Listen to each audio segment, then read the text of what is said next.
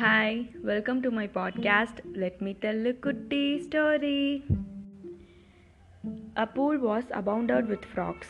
They always desired to have a king, as they felt unguarded without him. So they held a meeting and decided to see Jupiter, the chief of gods, and ask him for a king. So they went to him and placed their request before him. Jupiter was surprised at the foolish request and tried to advise the frogs, but all in vain. So he cast a big log into the pool and said that it was their king. The splash of the falling log terrified the frogs, and they ran hurriedly to save themselves. But after some time, they came back and sat on the log. Seeing it quite motionless, they began to hate it. So the frogs again came to Jupiter and requested him to replace their king with some active king.